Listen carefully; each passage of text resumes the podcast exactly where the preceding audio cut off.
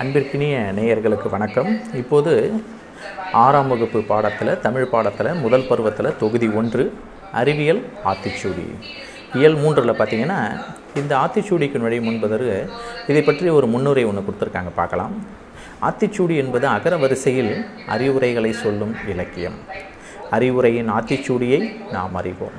பாரதியார் புதிய ஆத்திச்சூடி என்று காலத்திற்கேற்ற அறிவுரைகளை கூறினார். அகர வரிசையில் அறிவியல் அறிவோம்.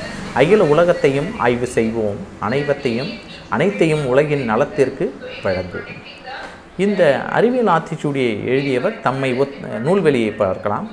தம்மை ஒத்த அலைநீளத்தில் சிந்திப்பவர் என்று மேதகு அப்துல் கலாம் அவர்களால் பாராட்ட பெற்றவர் நெல்லை சுமுத்து.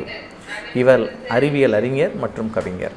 விக்ரம் சாராபாய் விண்வெளி ஆய்வு மையம் சதீஷ் தவான் விண்வெளி மையம் இந்திய விண்வெளி மையம் ஆகிய நிறுவனங்களில் பணியாற்றியவர்.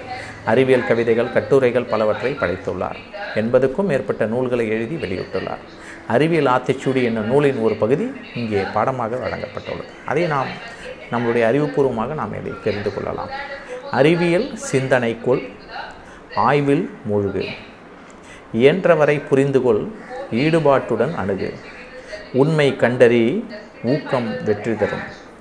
என்றும் அறிவியலே வெல்லும் ஏன் என்று கேள். ஐயம் தெளிந்து சொல் ஒருமித்து செயல்படு.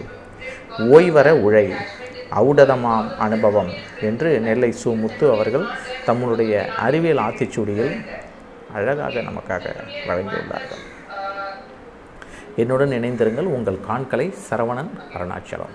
நன்றி.